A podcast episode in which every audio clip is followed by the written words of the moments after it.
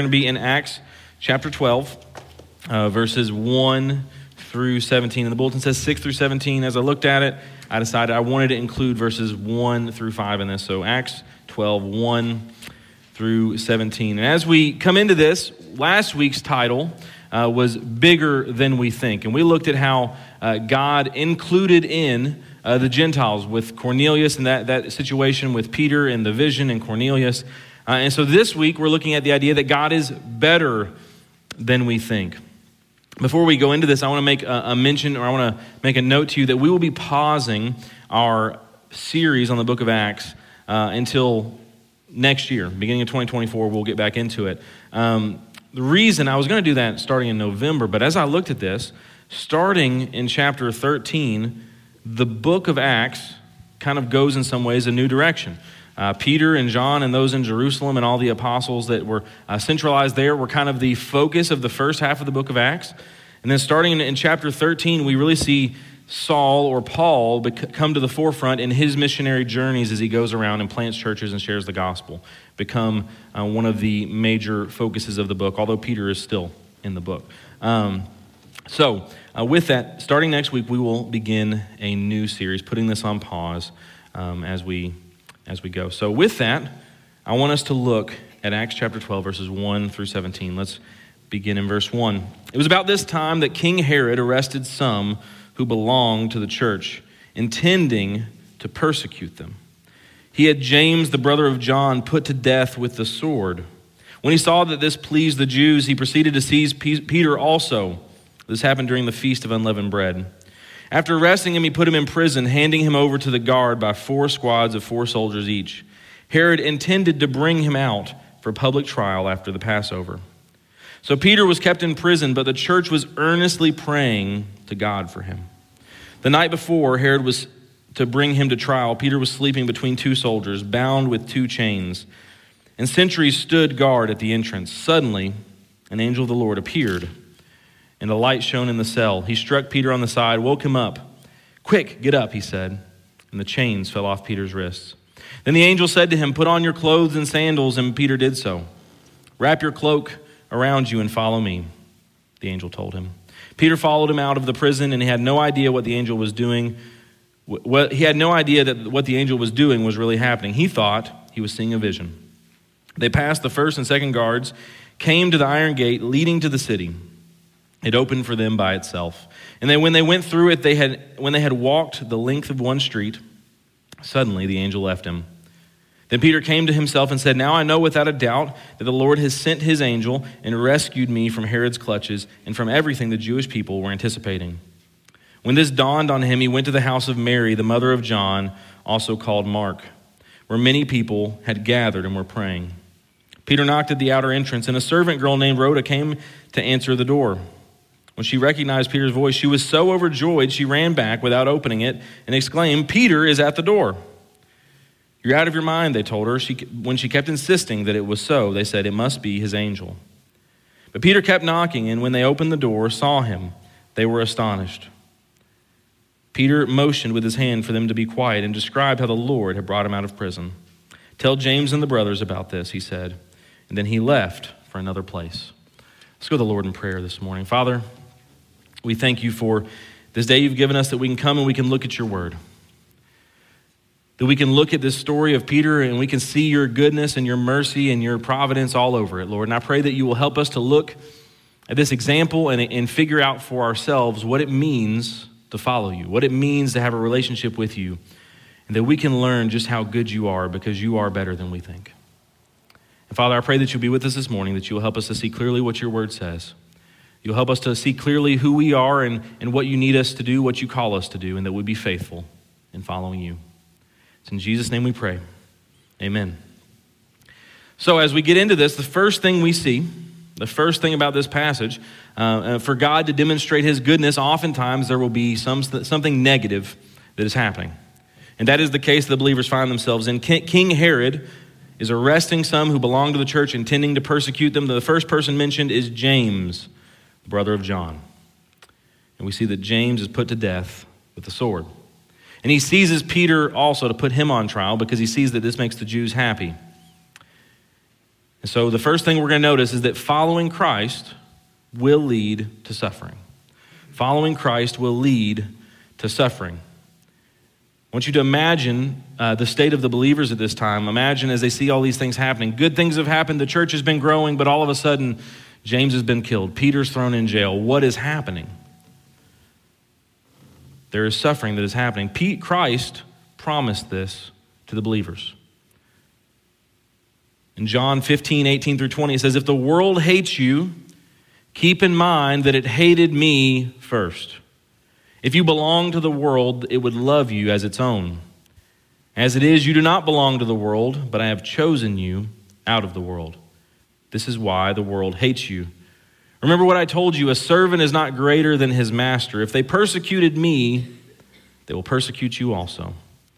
If they obeyed my teaching, they will obey yours also. We see this promise that following Christ will lead to suffering. Why? Because the world hated Jesus. Why did the world hate Jesus? We see this uh, in, in, the book earlier in the book of John when it talks about how the light came into the world, but the world did not receive him because they loved the darkness that they were in. People in the world who are not saved and redeemed by Jesus Christ are walking in darkness. And that's a, a very clear metaphor and a very clear example of darkness being the evil of our sinful sinfulness. So people that are not in Christ are living in and loving their sin.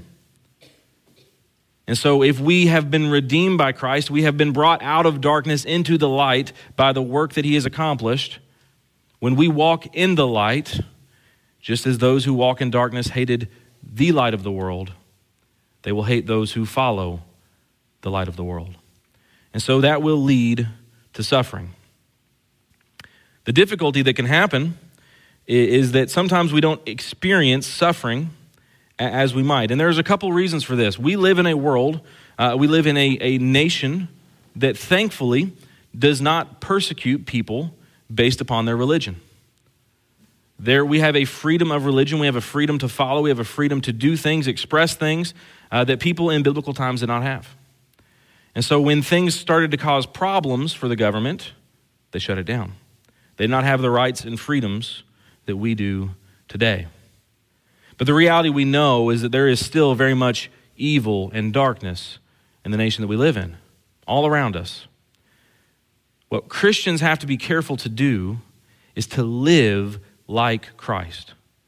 We have to be very careful to live following Christ and not following the ways of the world. That is why it is repeated over and over and over in Scripture to put to death the things of the world and to walk by the Spirit. But this promise of suffering will not happen if we are living and following the ways of the world. If we keep our mouths shut, as the world might want us to, that's what they wanted from Peter and John. Don't preach in the name of Jesus. They might have lived a nice life, they might not have been thrown in prison but they continued to follow Jesus in the face of persecution. What will we do as believers when we are faced with a difficult situation if you continue to follow Christ? If it becomes clear to you that if you continue to follow Christ, there will be a negative outcome, what will we do in that situation? Now, we do live in a free nation, but we've seen how things have trended. It has become deemed hateful and bigoted to express to people that they live a sinful life. The idea is that you can be a Christian so long as you keep it to yourself.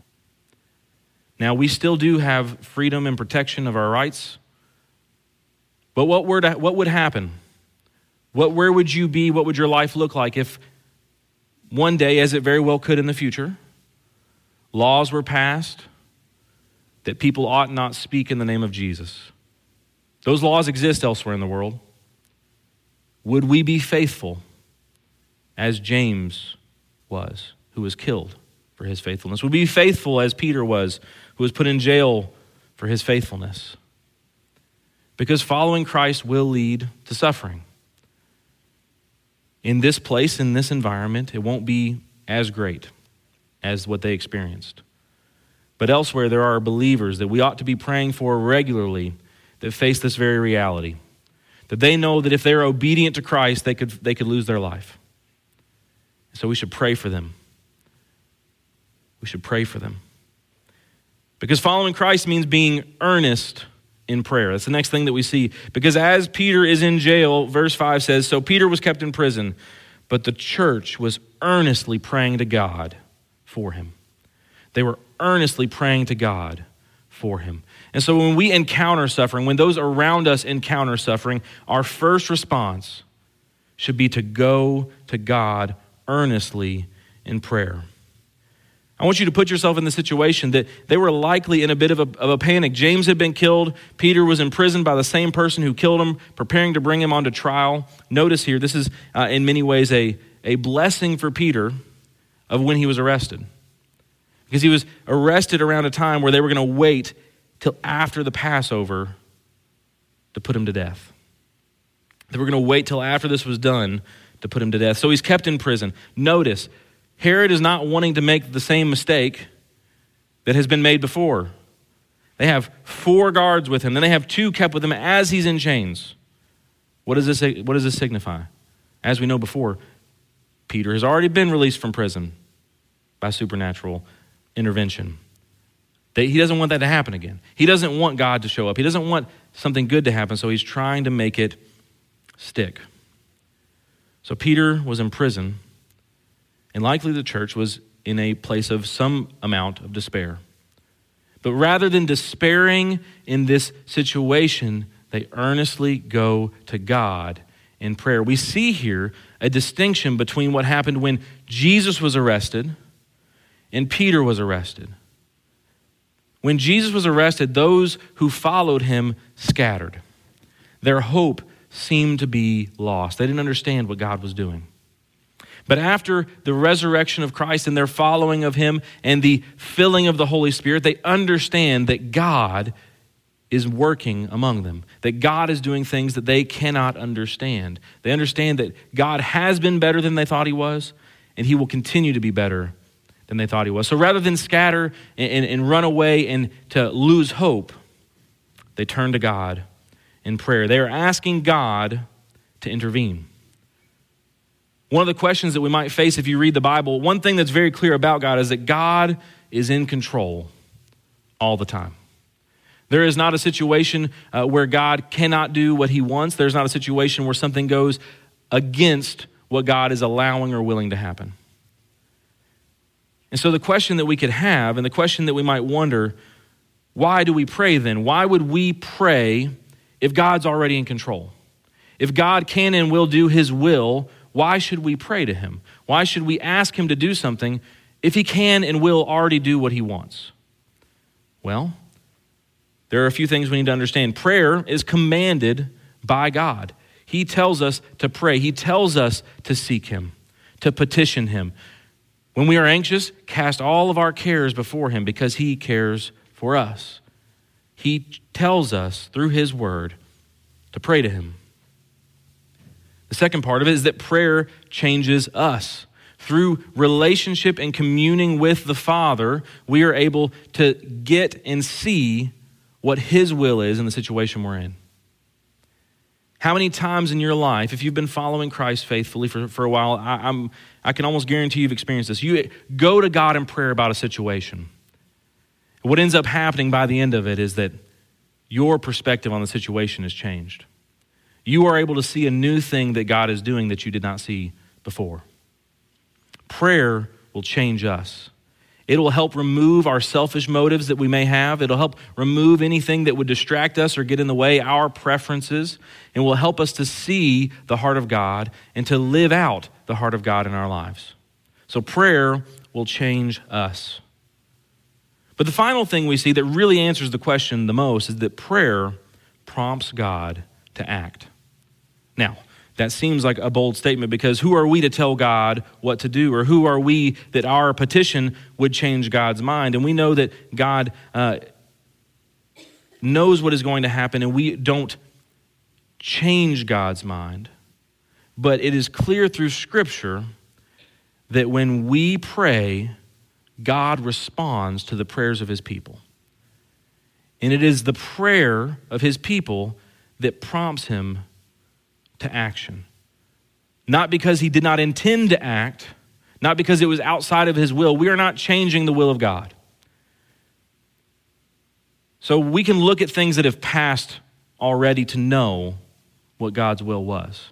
So, an example when James was seized, likely there were people praying for him that he would be delivered, and he wasn't. People cannot change what was going to happen. And we'll get to James in a moment. But when we ask God to do things, that is when God responds. It is not as though God is a genie, we do not control him, but God has repeatedly acted in a way that is consistent with and expressed to us that if we will ask him for things we need, he will respond. Our prayer prompts God to action. Not because he's unwilling to act, not because he isn't able to, or not because he hadn't thought of it, but he commands us to pray. And when his people seek him in prayer, he is joyful and willing to respond to those prayers. So, how then should we pray in these sorts of situations when difficulty arises? We should pray first effectively. We need to effectively pray. Well, this starts by actually praying. How many times in your life have you dealt with difficulty or dealt with a situation and you're talking to someone about it and they ask you, Have you prayed about it? And the shameful feeling comes over you that you realize you've only been distressing and not praying. These things you ought to have taken to God long ago. You've only been running through the situations in your own mind. So it starts with praying because the end of James chapter 4 verse 2 it says, "You do not have because you do not ask God." So we must pray. We must actually pray to be effective in our prayers. Though God knows our desires, he commands us to pray. To be effective in our prayers means we need to petition him for the things that we need an example of this, and I didn't tell her, but I'm gonna, and you see her face as I said that. But last night I went to go get a drink from a gas station because just something I wanted, and I said, I'm gonna go do that. And I get back, and Jada said, You didn't get me anything. I said, You didn't ask me to. God wants us to ask Him for the things we desire, the things that we need. We also need to make sure that when we ask Him, we're praying about the right things. The very next verse in James 4 3, when you ask, you, you do not receive because you ask with wrong motives, that you may spend it on your pleasures. We should be praying about the things that God is concerned with, not our fleshly desires. And these will overlap because God cares for us, and when we have a need, it is right to ask. But when we ask for special movements of God, for Him to do something above and beyond and in excess of what is normal and right, it should be things that are for His glory and not for ours. We should be asking for things that will glorify God and not ourselves. And prayer is also most effective. If we want effective prayer, prayer is most effective when we are right with God. James 5:16 says, "Therefore confess your sins to each other and pray for each other, so that you might be healed. The prayer of a righteous person is powerful and effective."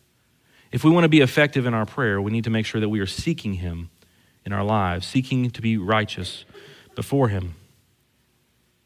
But we also should pray earnestly. This is the word used in this passage that they were praying earnestly for Peter.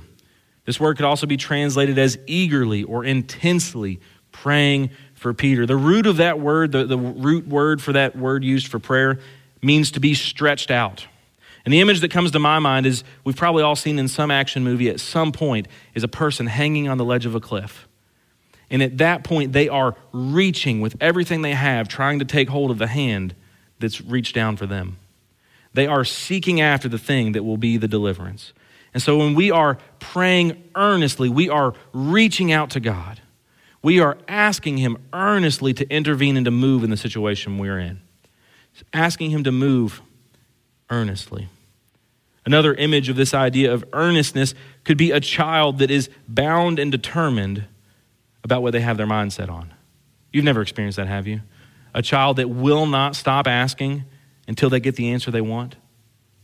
We should be so earnest in our prayers that we will not stop petitioning God. We will not stop taking our request to Him until He moves.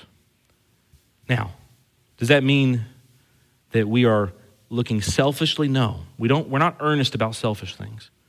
We are earnest about things that we feel confident about that will glorify God. And because we are confident about what we are praying for, we can pray expectantly. We need to believe that God will come through, that God will work for his glory. We need to know that God desires good for us without doubting. James 1 6 through 7. But when you ask, you must believe and not doubt, because the one who doubts is like a wave of the sea, blown and tossed by the wind. That person should not expect to receive anything from the Lord. So, as we're praying and as we do these things, we need to remember that following Christ means that God is on our side. If we have aligned ourselves with God, if we have aligned ourselves with Christ, dependent only by faith in what He has done, saved by grace through faith, God is on our side because we are on God's side. Now, we have to realize that it is possible for the believer to be disobedient, and in those disobedient moments, through their actions, they oppose God. But we are on God's side because of what Christ has done. We have been reconciled to Him. And if we've been reconciled, that also means that God is on our side. So, what does this mean? It does not mean that God will grant any and every desire that we have. Clearly, we see this in this passage. Any and every desire we have will not necessarily be granted, but it does mean that God will supply and help us as we seek to follow Him. This is not a promise to do so in a way that we expect or initially want.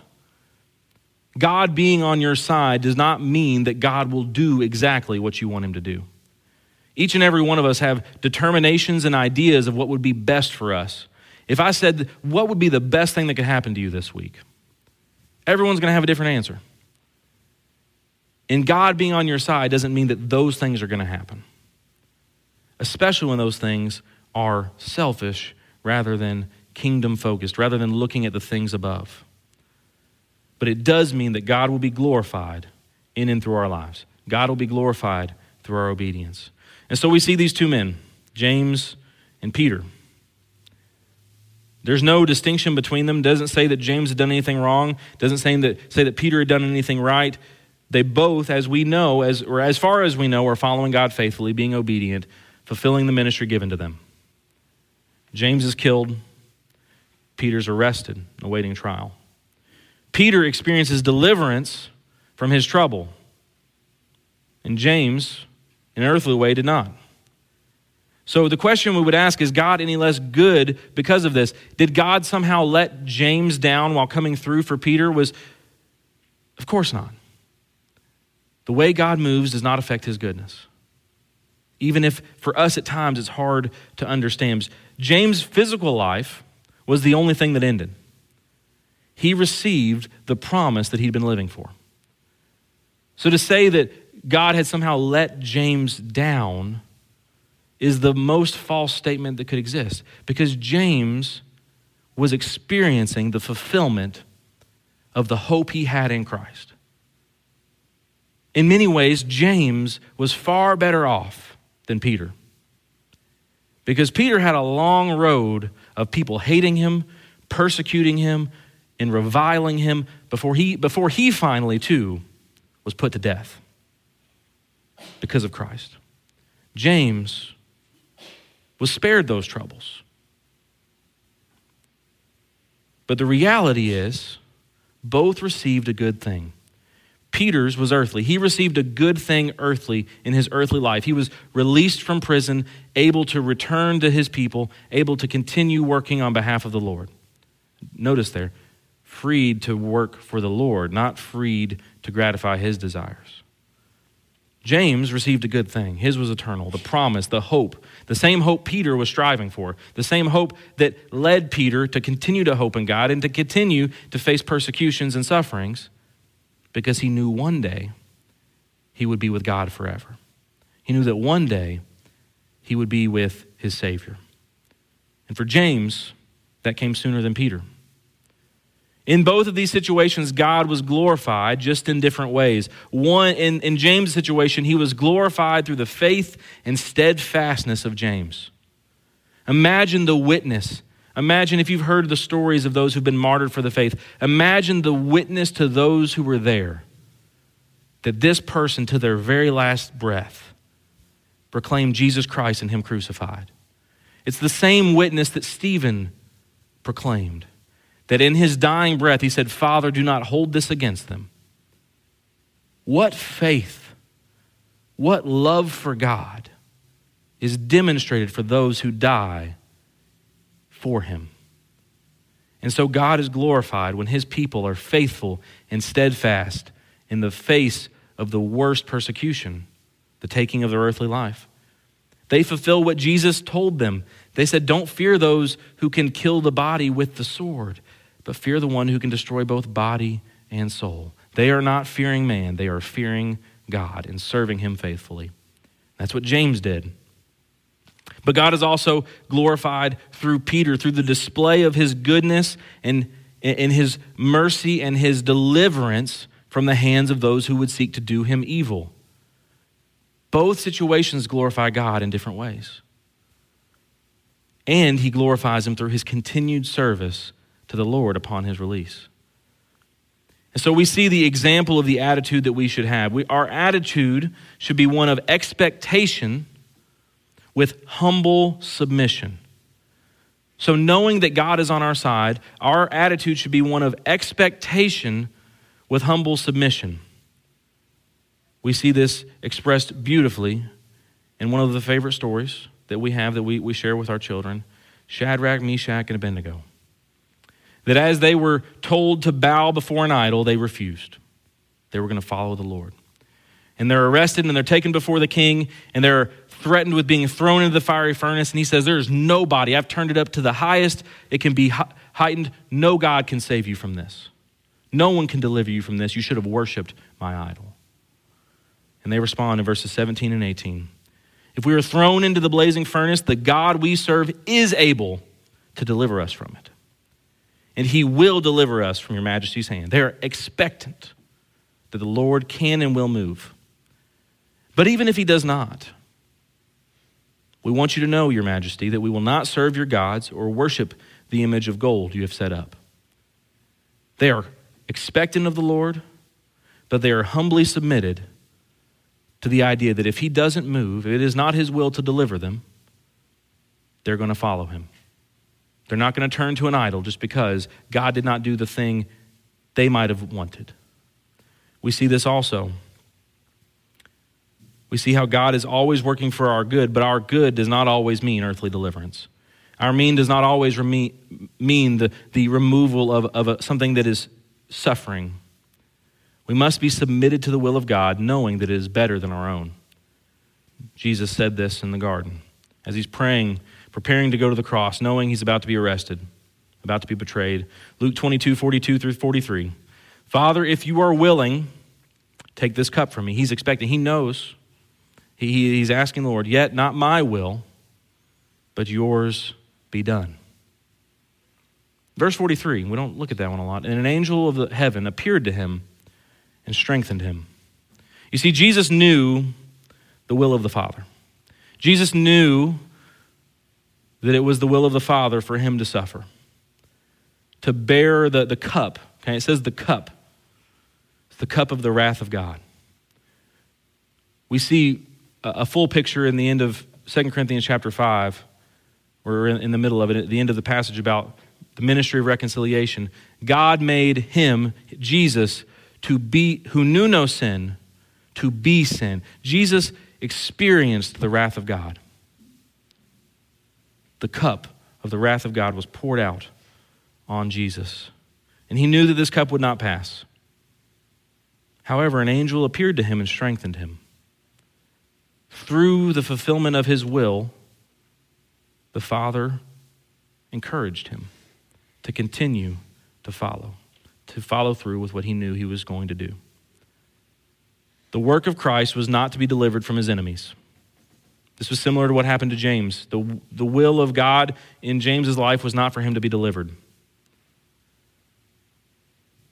The will of God was for Jesus to die at the hand of his enemies for our good. But in, in still in a way, the Father responded to what Jesus had requested. by sending the angel. Sometimes the will of God will not appear advantageous to us. Sometimes the benefit will be the benefit of others. But we know at the end of it all that God has given us all things through Christ. Any difficulty we face, any trial that doesn't go our way now is not worth comparing to what is to come. Romans 8:18 8, says this, I consider that our present sufferings are not worth comparing with the glory that will be revealed in us. That we can face sufferings even when they don't end because the sufferings we endure now will not be worth or will not be worth comparing to the glory that will be revealed into us. This is the same mindset that any person that's ever been involved in a sport that works hard, that goes through those grueling practices, knowing that and hoping for the, the idea of holding that trophy up in, in victory will be worth all the difficulty. Everything we face in this life will pale in comparison when we enter eternity and see the promise of our hope. When we are accepted into God's kingdom, when He has wiped away every tear that we have, when there is no more death, no more crying, everything we've suffered here will not be worth comparing to that moment. But still, sometimes following Christ means that we will experience God's surpassing goodness. This is what I mean that God is better than we think. So these believers were praying earnestly for Peter, and I'm, I'm certain that Peter too was praying, asking God to move. But even in that, they still did not expect and believe at first everything God was doing. If you remember, Peter, when he is led from the prison, what's he think? This is a vision. This isn't real. It's only later that when the angel disappears that he realizes he has just been set free from prison by the angel of the Lord, that he had led him out among many guards and among many others, he led him out of prison. And he, so he goes to this house and he knocks on the door where people are gathered, and the servant girl is so excited. I want you, this would be a hilarious movie scene. They need to recreate this. I think The Chosen's going into the book of Acts. I hope they do this. Peter goes to this house, knocks on the door. It's me, Peter. She, she recognizes his voice. She knows it's Peter. And she's so excited that she goes to tell everybody else without letting Peter in. So Peter's just there, and, hey, it's me, Peter. And she might maybe exclaimed like in excitement and ran away. And said, just Peter's just standing there, knocking. You, gonna let me in? And nobody believes him. Nobody believes her when she comes and tells him that Peter is there. He's not there. I promise. Well, it's, it's, it's just an angel or something. God was better than they thought. And that is when we experience God's surpassing goodness. When we are following God's will faithfully, we will experience His providence and His goodness. This happens on a daily basis. His providence and goodness are all around us. The longer you follow God, the more aware you become of the daily blessings and graces He gives you, the things that He does on a daily basis that are from Him for our benefit. And we, when we are in a right relationship with Him, we are able to see those things for what they are. But on occasion, we will see and experience the surpassing goodness of God. Now, when I say this, when I say that we will see it, it doesn't mean that it'll happen in our lives necessarily, but we will see it demonstrated in those around us. I am confident that if you will think back and reflect on your life, you can think of moments where God shows up in a way that the only explanation is God. The only explanation is that God Himself intervened. We've heard stories of people that have been healed after, after being facing battling sicknesses. Doesn't pro- it's not a promise that every sickness will be healed. But in the times when it does, God gets the glory. There are people that are dealing with difficult and, and problematic things, and God shows up, and God gets the glory. These things are not promised to us. This is not the prosperity gospel. This is not saying that if you'll just believe, God will do anything and everything that you want Him and ask Him to do. But when we ask in accordance with His will, God will move. Sometimes how we ask Him to, and sometimes not. But we pray with humble expectation. But sometimes, God will reveal that He is better than we think. It's not promised, but it is not rare. The most common, repeated example is the salvation of the lost. Who but God and God alone can accomplish the salvation of one who is dead in their sin? It is only by God and His grace that we can be saved.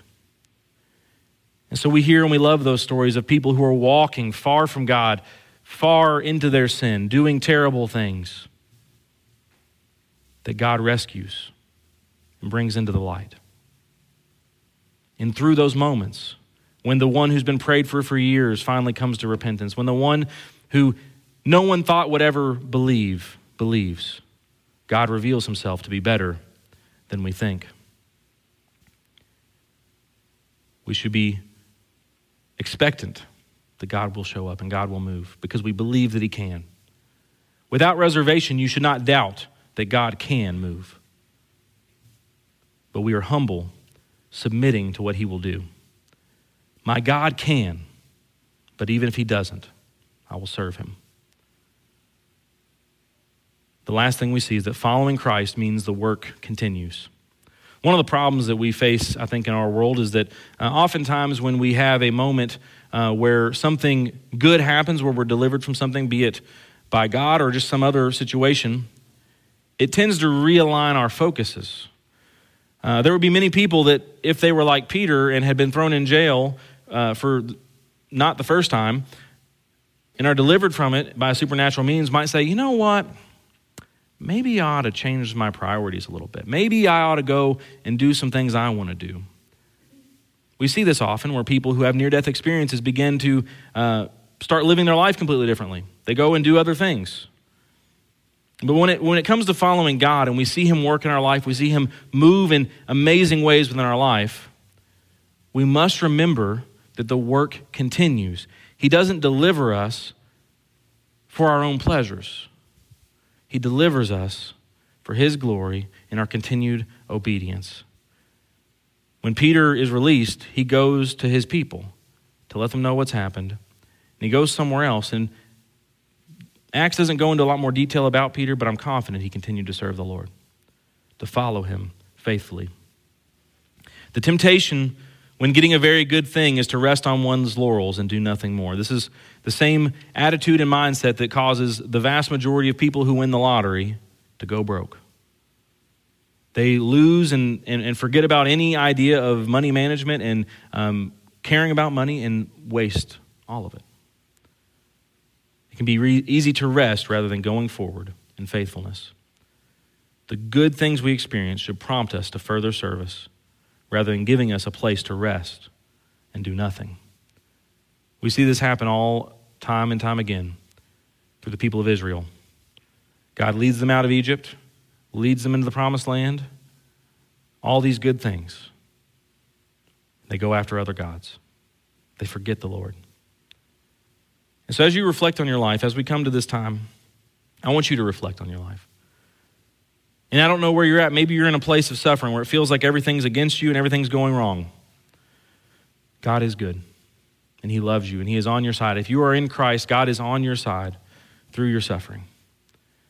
You should share that suffering with other believers so they can pray for you.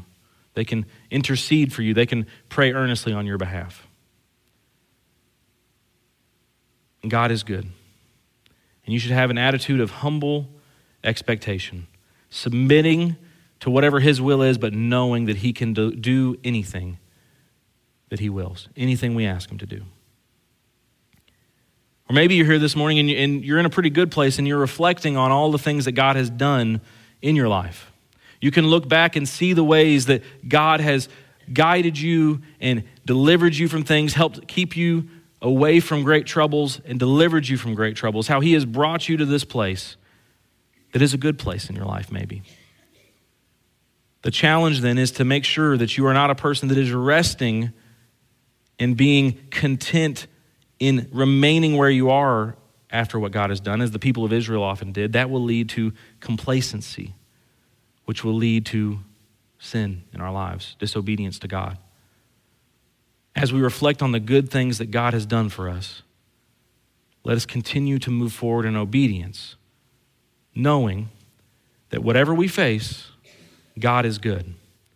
And not just God is good, He is better than you think. And He can do things that will surprise us. And we should be praying that God will do things in our lives, in the lives of those around us, the lives of those around the world, and in the life of this church to surprise us expectantly because He's better than we think, but humbly submitting to whatever His will is for us. The most important thing that you can understand, the most important thing that you can know, is whether God is on your side and whether you're on God's side. We've been talking about a lot of things about God being on your side and God uh, working for your good, but those are specifically talking about those who are in Christ. But for each person, God has already worked for your good. If you don't have a relationship with Him, if you have not been saved by grace through faith, by repenting of your sin and, and believing in the work of Christ, what He's done, that God raised Him from the dead, you are apart from God, apart from Christ. You are not on God's side. You are opposed to Him if you have not decided to follow Him and accepted the gift that He's made, that He's given to you. So today, the first thing you can do is to respond to that gift. And if you have, what you need to do is continue to serve Him faithfully. The work continues. As we keep following Him, as we keep facing difficulty, and seeing the next good thing happen. Let's go to the Lord in prayer. Father, we thank you for this day you've given us. This time that we can come together and we can, we can look at your word and we can just learn about what you did in the life of Peter and how you were glorified and what you did in the life of James. God, I pray that wherever we are as individuals, that each of us being in a different place, we would seek you and follow you. We would be obedient to you. We would pray for one another. We would pray for the situations we deal with. We would seek you expectantly. God, I pray that you would do things in our lives and in, in the lives of everyone here and and in this church that are better than we think.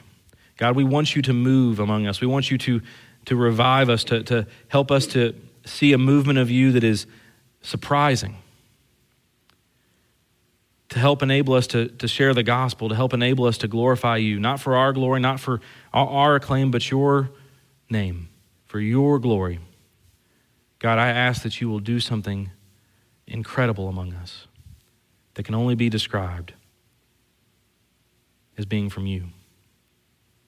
I pray that people will come to salvation. I pray that people will follow you faithfully, that we can be a church that honors you and glorifies you in all that we do. God, I pray that you will just firmly convict us and convince us of these things, that you are good, that it, you are worth serving, and we should follow you. I pray that you'll be with us this morning. I pray that if anyone does not know you, that they would turn to you. In Jesus' name we pray. Amen. Would you stand? The altar will be open for prayer, and I'll be down front as well. We hope this sermon has been a blessing to you today. If you have any questions about what you've heard, we would love to hear from you through our church Facebook page, email, or by calling the church office.